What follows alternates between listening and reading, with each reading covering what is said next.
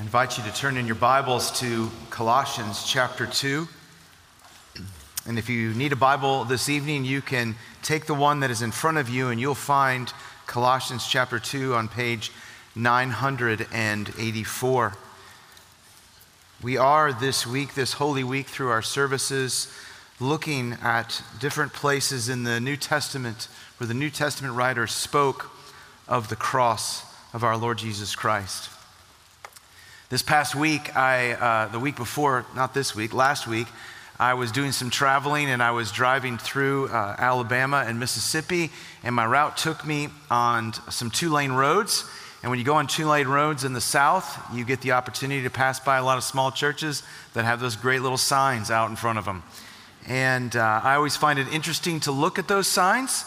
Um, some of them make me chuckle, uh, some of them make me cringe when I read them but they are always interesting. I did see a sign this past week or the week before last uh, that did interest me.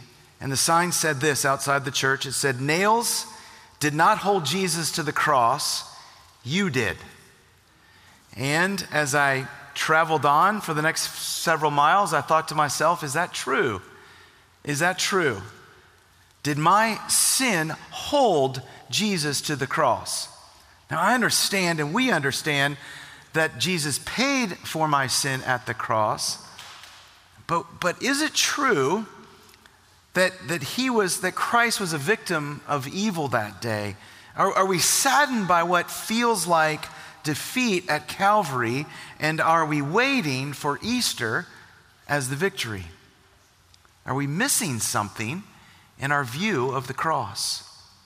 Follow along with me as we look at these three verses this evening Colossians chapter 2, beginning at verse 13. And you who were dead in your trespasses and the uncircumcision of your flesh, God made alive together with him, having forgiven us all our trespasses, by canceling the record of debt that stood against us with its legal demands. This he set aside, nailing it to the cross. He disarmed the rulers and authorities and put them to open shame by triumphing over them in him. Brothers and sisters, the grass withers and the flower fades, but the word of our Lord stands forever. Would you pray with me? Heavenly Father, as we sit under your word this evening, we would ask that you would speak to us, that you would send your Holy Spirit to open up our minds and our hearts to see what you have to say to us this evening. We pray these things in the matchless name of our Lord Jesus Christ.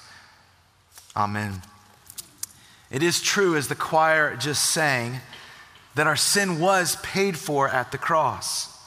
And it's also true, as what, in what they just sang, that God's righteous wrath was satisfied at the cross. And we were then, therefore, given the ability to reconcile to God. Those things are true. But, loved ones, that's not the whole story of the cross. In fact, when the New Testament writers speak of the cross, they almost always speak of it in terms of victory.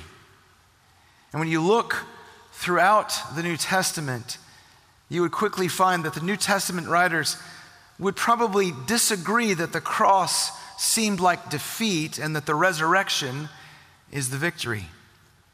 And as much as I love and we love that classic sermon, and I do love this classic sermon, as much as I love it, I'm not sure that the New Testament writers would have preached, it's Friday, but Sunday's coming. Look at how Paul puts it in verse 15.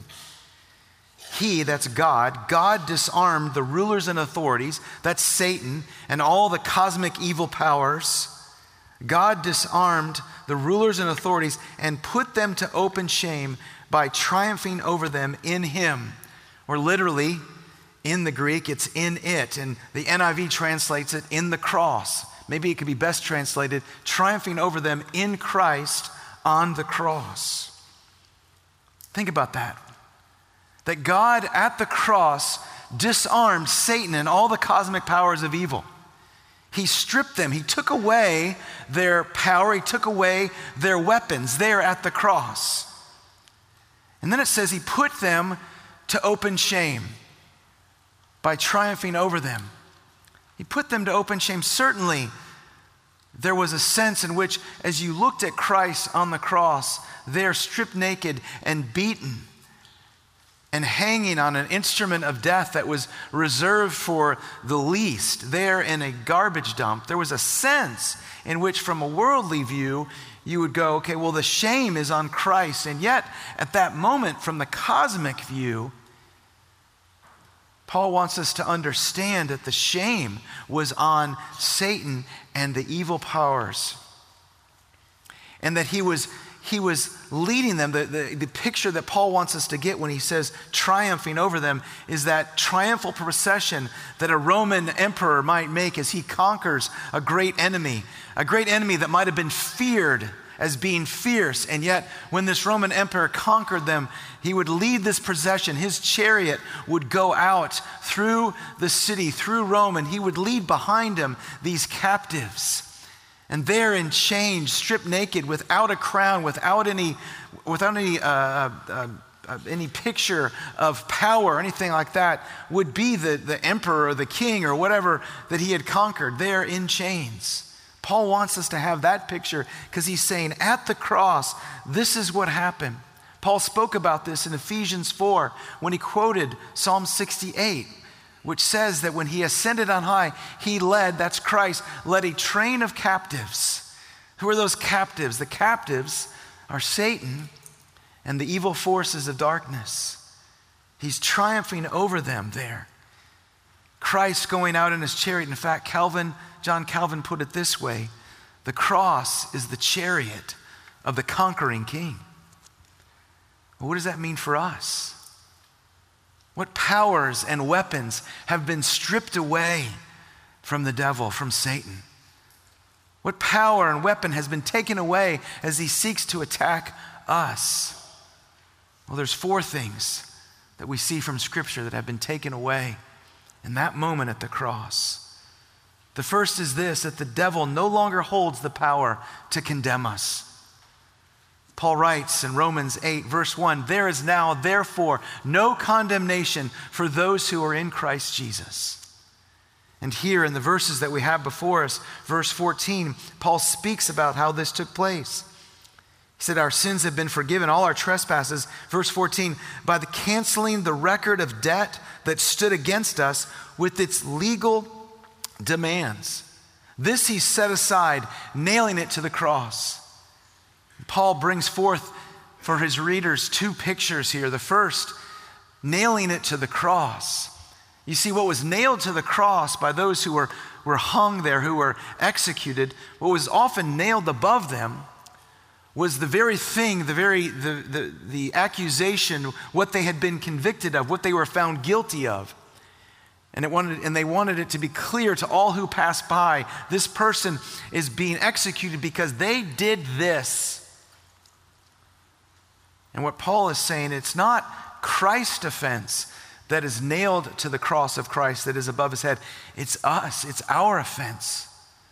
Our record, our condemnation has been nailed to the cross of Christ so that all could see that that is being paid for by Christ. But not just that. He says, canceling the record of debt. Literally, in the, in the Greek, there, it's, it's wiping away, it's, a, it's erasing that record of debt. So, what is Paul saying? He's saying that at the cross, what has taken place is that your sin and my sin has been paid for, nailed to the cross. And not only that, but the very record of that account, the very record of our sins the, the document that holds the record has been destroyed itself.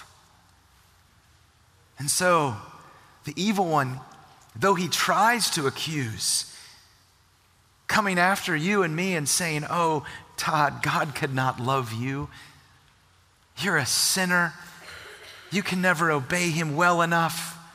And the evil one does come accusing, but the, the reality, the truth is this, brothers and sisters that he cannot condemn, he cannot say to any of us, and therefore, and therefore you will be separated from God forever, that you have to face the punishment.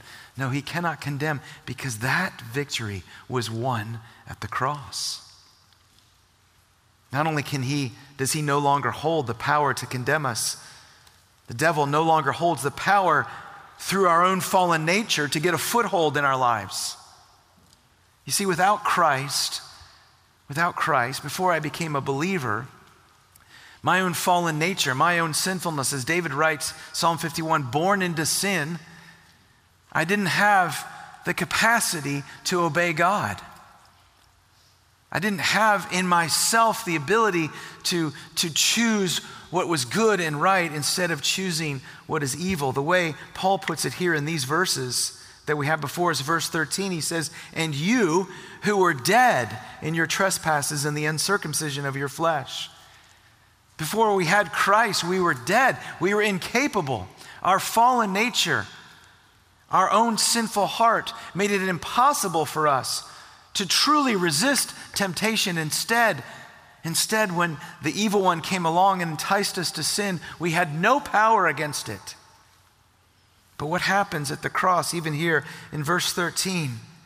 And you who were dead in your trespasses and the uncircumcision of your flesh, God made alive.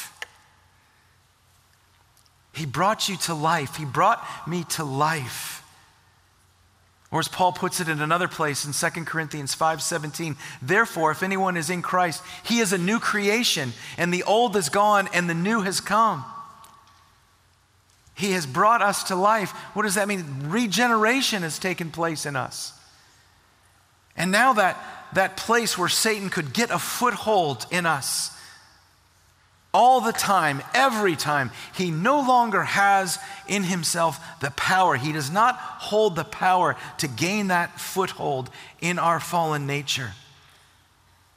Because you are filled with the Spirit, have the power to obey because Christ has given it to you. That's why Paul can write in 1 Corinthians 10 13, no temptation has overcome me but that which is common to man. And God is faithful and will not let me be tempted beyond what I can bear, but will always provide a way of escape that I may stand up under it. See, Satan can no longer claim a foothold automatically in my life or in your life through the fallen nature because that victory has been won at the cross. He no longer holds the power to condemn us. He no longer holds the power through our fallen nature. Thirdly, he no longer holds the power through evil in this world. You know, just a few weeks ago, maybe four or five, I was speaking to a friend about all the things that are going on in Memphis that break our heart. And I said this, these exact words. I said, it feels, it feels like a cloud of evil has descended upon this city. I feel the weight of it. I feel like we're under it.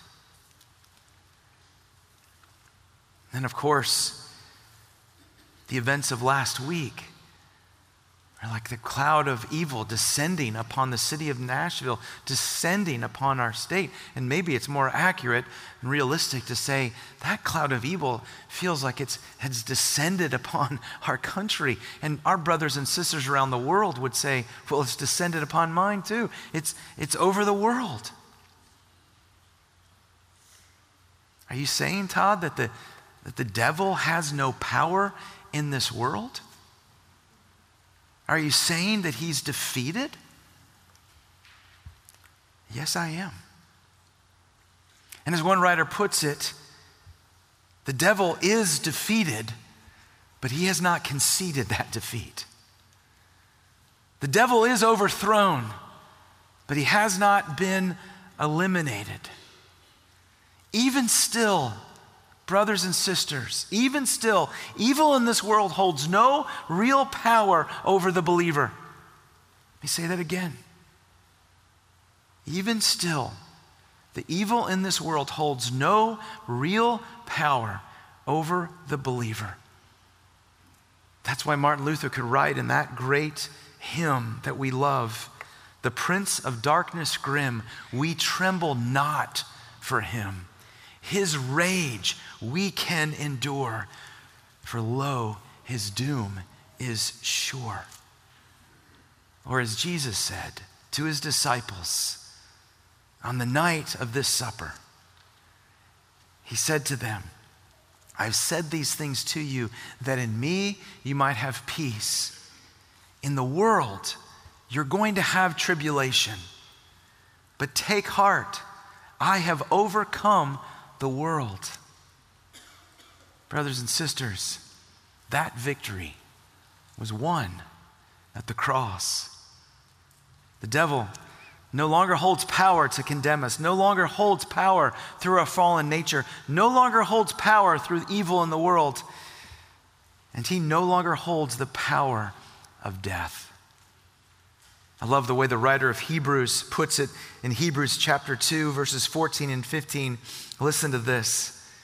Since therefore the children, that's us, since therefore the children share in flesh and blood, he, Christ, Christ himself likewise partook of the same things, that through death Christ might destroy the one who has the power of death, that is the devil, and deliver all those who through fear of death were subject to lifelong slavery. To free you, to free me. And so Paul writes, Where, O death, is your victory? Where, O death, is your sting? Thanks be to God, he says, who gives us the victory through our Lord Jesus Christ.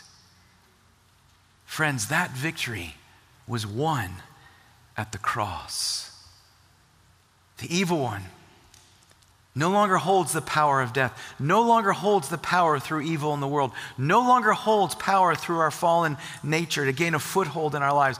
He no longer holds power to condemn us.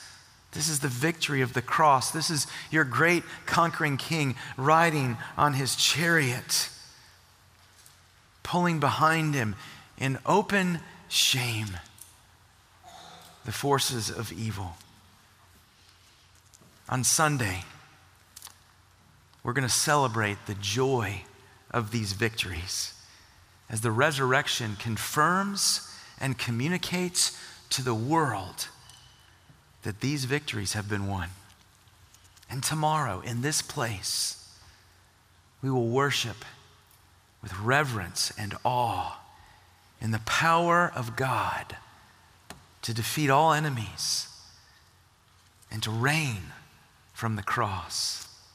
And so now, so now we come to this table and we will together tonight marvel at the love of God to save sinners.